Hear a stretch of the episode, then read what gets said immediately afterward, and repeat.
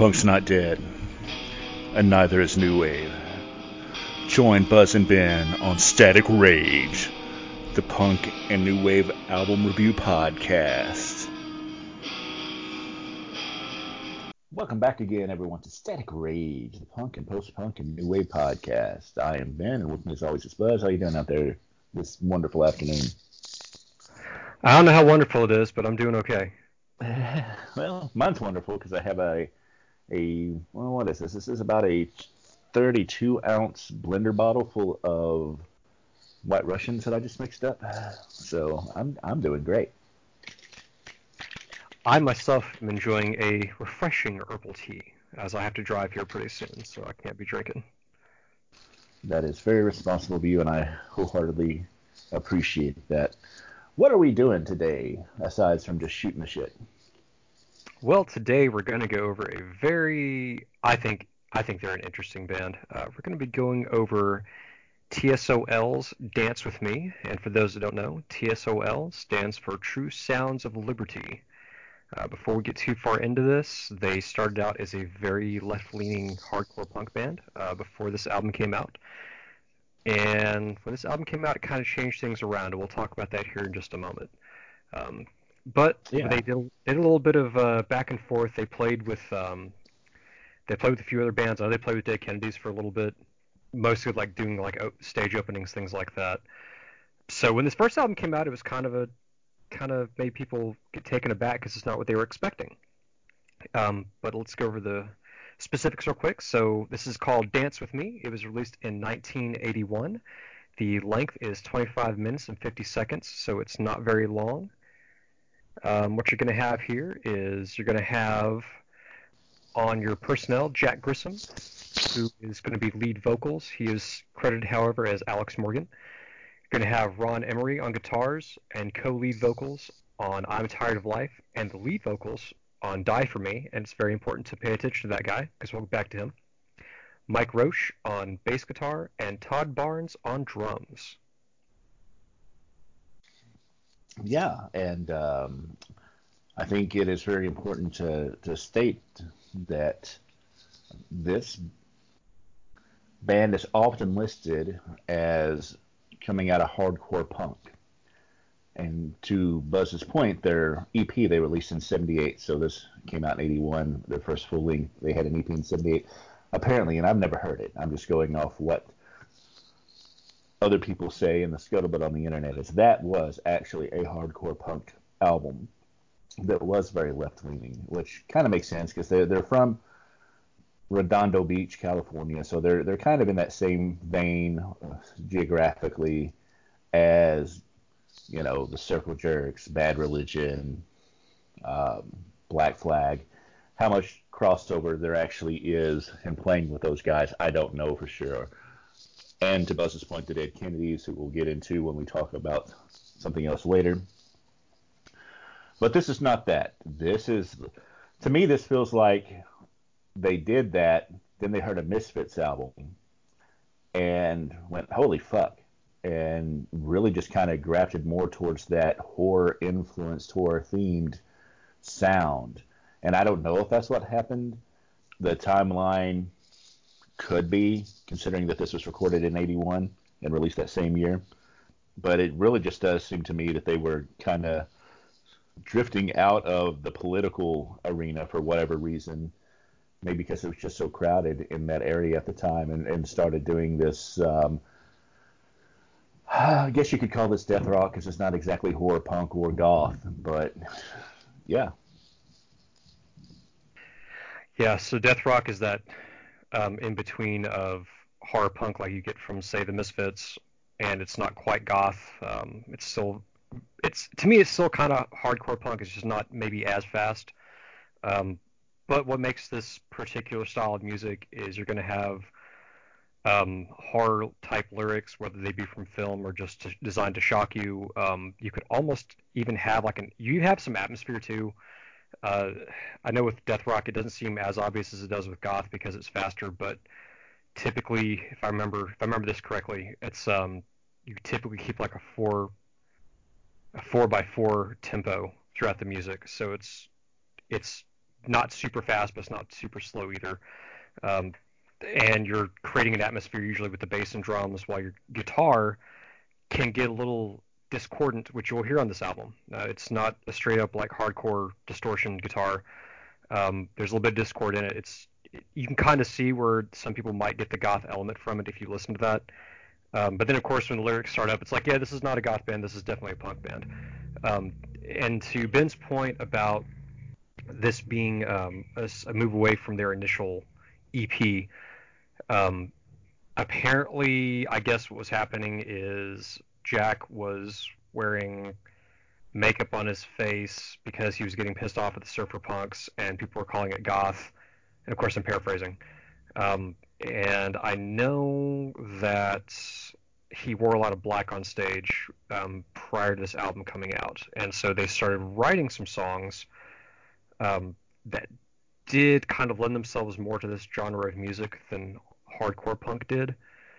And you're gonna, I'm, a, I'm sure you can find this up online too. Um, but they apparently had been writing it before their first EP came out, and then after that, what they did not do, which is one of the few flaws I have of a lot of bands, is I feel like they should have changed the name because True Sounds of Liberty sounds like a very political oriented band. Well, then you hear this and you're going, oh, um, well, the, the cover is Death in a Cemetery, and the album's called Dance with Me, obviously an allusion to Dance with Death. So you're thinking it's still going to be kind of punk. Nope, it's all going to be straight up death rock. So it's the first time I heard it, I was not ready for it. So that was my first take. Yeah, I do agree with that. I do think they fall backwards into True Sounds of Liberty fitting them because, as you had mentioned before we started recording, almost every album sounds different. So in that way, that moniker fits somewhat. But yeah, and I and I don't know this, and you may. But I wonder if the transition from the full title to just TSOL happens uh, somewhere in here when they're diverging away from their hardcore sound. They're like, well, we've already got a band name. People know us. We're getting bookings. Let's just shorten it to the letters and go by the initials instead of the, the full band name. And I mean, that very well could have been as well. Um, like I said, I'm not. I do like this band a lot, but they're not. I'm not as into them as I am other bands, so um, I, I, wouldn't be able to answer that specifically. Um, but this album is definitely different. And like Ben had just brought up, we were talking before we started recording. With TSOL, they're one of those bands that each album is different. No two albums are going to sound exactly the same. Um, the album that comes out after this, called Weathered, Stat- uh, Weathered uh, Statues, they're very, they're very more goth, and I'm, I'm I, I misquoted that. It's Beneath the Shadows is the second album it's more goth, but it's not like the goth we've been talking about. It's more like along the lines of The Cure, and a lot of people didn't like that when they came out with it. Um, and of course, we'll get into that a little bit later um, down the road.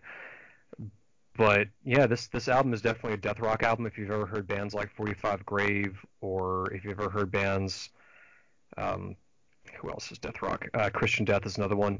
It kind of fits in that moniker, but they're definitely lean more punk than they do just straight up death rock at least on this album. I completely agree with that. Um, and honestly, this album is weird for me because it's neither fish nor fowl. It's not. They're you know it, they're kind of forging their own path here in a way, and I appreciate that. But in doing so, it it's kind of taking the weaknesses of both because it's not quite how can I put this? It's not aggressive enough to really be punk, but it's also too sloppy to be really goth. So it, it kind of falls into that in between in between space, you know. And you can say what you want about horror punk or whatever, but this isn't quite that. And again, this almost has rockabilly elements into it, and that I feel rockabilly when it is, or not rockabilly, um, psychobilly, when Psychobilly is doing this, a lot of times they're just throwing this stuff in there to, to kind of make fun of it, and there's not as much of a sense of believing in it, that being, you know, as serious about it as say the Misfits or Danzig or any of that stuff. And I know that we rely really heavy on him as an example, but there's a reason for that. This is trying to do more of what the cult does, but it's just not there musicianship wise for me. Um, in that it, it is horror tinged rock and roll, but this is horror tinged punk because the, the playing isn't quite good enough to to really be rock and roll, if you get what I'm saying. And the, another thing they borrow from Psychobilly is the fact that some of the lyrics are in here just to shock. So in that way, it's going back to the shock rock of say Alice Cooper or Screaming Jay Hawkins or anything, which they do that pretty well. But the the elements haven't quite congealed on this album, in my opinion so that was kind of my takeaway with it, and I want to start out by saying I do like this album, but I did mention this is not my favorite band. It's not my. It's not definitely not my favorite punk album, but there, as far as the design, just as for shock value, um, I'll just go ahead and use this as an example. The song Code Blue. Um, that's probably my favorite song from this band, and I know a lot of people. It's kind of what they've heard. Um, it's about necrophilia, but they do yeah. it in they do it to me in a humorous way.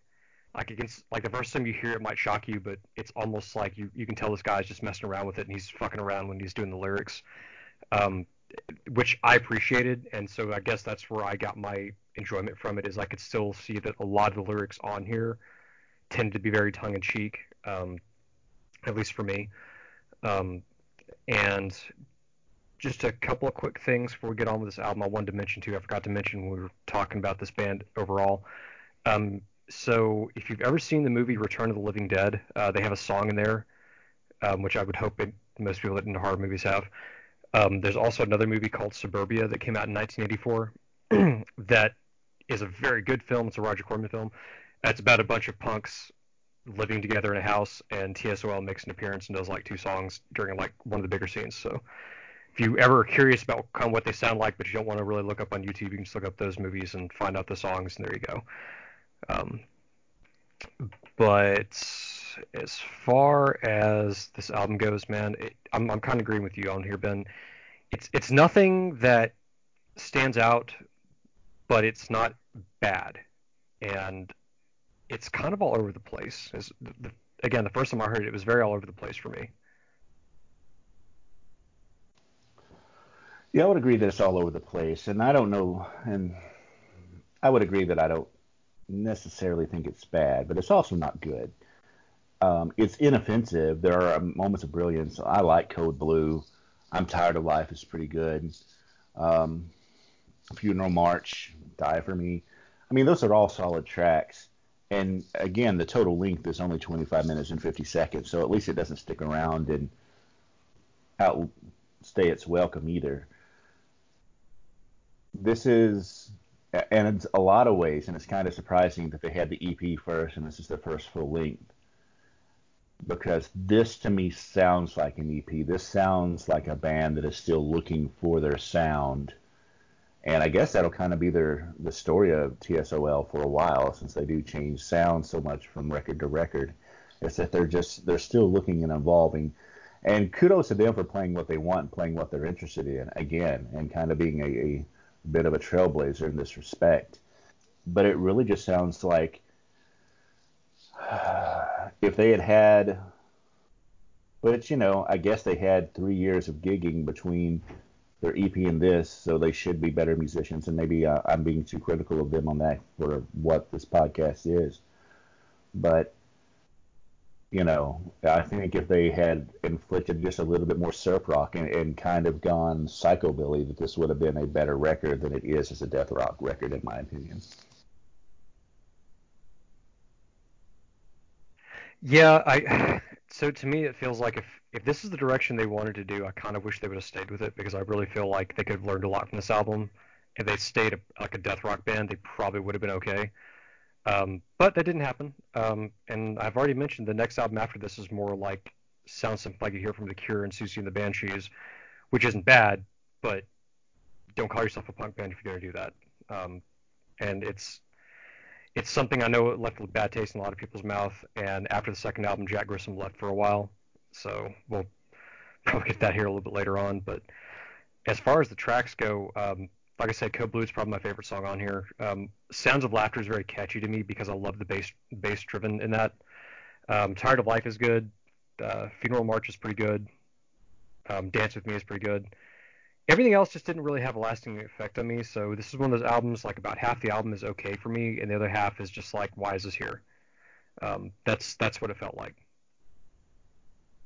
Yeah, uh, another complaint that I have, and this could be a theatrical thing, is I'm not sure that where Jack Grisham is from.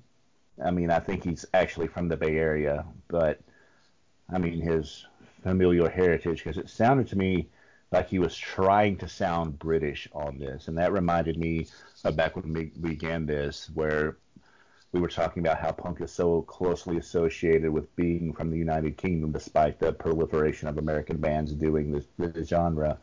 And he seemed like he was falling into that and trying to ape a British accent. Maybe he wasn't. This was my first exposure to this, um, a, a full album by this lineup, but that really kind of took me out of it. And I don't know if maybe he does just have a slight British accent for some reason, or he was faking it, but it, it I found it distracting. The only times it came out um, to me, because I know I know exactly what you're talking about, um, but like in in like Code Blue, for example, when he starts when the song slows down, he's talking about late at night. You know, I'm going to the mortuary. Um, it's very it's very obvious there, and I feel like he did that through the rest of this album, but I almost wonder if it was almost like on purpose. Um, because there's a lot of death rock bands that try to have that very droll, dry sense, um, and it's almost like they are trying a little too hard. But I almost wonder if that's part of the shtick as well. I'm not going to say one way or the other because I don't know, but I, right. if I had to guess, I feel like that's what it is. Um, but again, I'm not going to say for certain. Yeah, that's kind of what I, my thoughts on it too. Is I felt that it was a conscious choice, but I didn't want to discount that maybe it wasn't. You know, um, but yeah, you know, it is what it is. Product of its time, all that good stuff. You got anything else you want to say, or do you want to just jump into grading it? Uh, I think I want to go ahead and jump into grading it, unless you got something else. No, I don't. So for me, musically, this is not a bad band, and I, I know what they're capable of later because I, I I am a fan of this band, despite what I'm about to say about this. Um, they do get better. I mean, it's kind of like at the end of uh, at the end of uh, the first Bill and Ted movie when they're when they're all shitty and and Rufus is like, oh, they get better. Yeah, this is this is what this is one of those issues. They get better. If you don't like this album, I would tell you listen to something else that they've done. You might be pleasantly surprised. With that said, um, I do feel like they're very competent musicians even on this one. Um, they're trying to keep the chaos up a little bit, so I can kind of respect that. Um, but it ends up almost sounding like background noise for me, which is sad because I actually do like the discordant guitars. Um, and I do like the bass-driven lines at some point. I mean, at certain points, it's that you can definitely tell it's there, so I appreciate that. That said, musically, this is closer to like a B minus for me. Um, like I feel like they could have done more and it could have been better musically.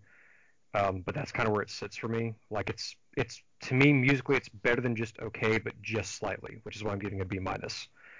Now on the punk scale, um, it's kind of a forgettable forgettable album. Um, I'm gonna rate this as a C minus because except for the songs I listed, all the other songs on here I could care less if I ever hear again. Um, but it, again, this is what happens when you have a band that doesn't exactly know what they're doing yet and wants to experiment, and the experiment didn't turn out too well. So, bonus for all of us is they learned from that and moved on and didn't go back to the style of music. So there we go. Again, I want to give them credit for playing what they wanted and kind of being a pioneer in the death rock field. With that said, to me, the musicianship is just okay there is one good song on the album and a couple other okay songs, and most of it's really forgettable. I would relegate this to if you are again, and in the world of streaming, it doesn't really matter. But if you're like, you know, like we were talking about in one of our last episodes with having a physical copy of something, if you, I would say that if you were looking to, there's only three types of people who need this in their physical collection. If you're looking to gather up physical copies of all this Bay Area punk to to have the entire area sound, completely get it if you are a TSOL junkie, in which case you're going to be mad at me here in just a minute, and you're a completionist and, and want the album, I get it. If you are just really into this death rock sound and want the earliest experiments and all the derivations of death rock, gothic punk, psychobilly, all of that. If that if that is your sound, if you are you know, famous monsters and and all that stuff. Not the Misfits album, but like the magazine, and that's your aesthetic. And like you've got the uh, Universal Monsters tattoos and stuff like that. Um, totally, I can understand why you would want this. For me, as just a, a fan of punk as loud, aggressive music, who also likes horror and like some horror goth, but I have, I guess, a, a, a pretty high standard, I suppose, when it comes to that. I consider this something that on streaming you go and get Code Blue and you stick it on a playlist and you are happily surprised when it comes on because it's probably the catchiest song about necrophilia out there. Um, other than there's something obvious that I'm missing, but I can't think of it right now, so I'm just going to go on. You tell me what you think the catchiest song about necrophilia is. How about that? You can hit me up at Ben Dangerously on Twitter or you can catch us on Facebook by searching for the hashtag Static Rage. I give this a D plus. So there you have it. Um, speaking of catchy songs about necrophilia, I, I hate to bring this up because I had a phase of this in high school. I don't ever want to go back there again, but I remember most of the songs because a lot of my friends listen to it in my gaming circles. Um, ICP has a few songs by necrophilia. So yeah, yeah. I mean, let's, are are they as catchy? I don't know, but yeah, that that's like the only other time I can really think. Well, no, well, Christian Death might have a few, and and there might be some from 45 Grave, but I don't remember any of them like really sticking out like this one did. I, yeah, I can't imagine that there's not an overview of them in gothic rock. I just can't think of anything. I know there's the phrase "dead girls can't say no," but I can't remember if that's from a song or if that was just something else. Um,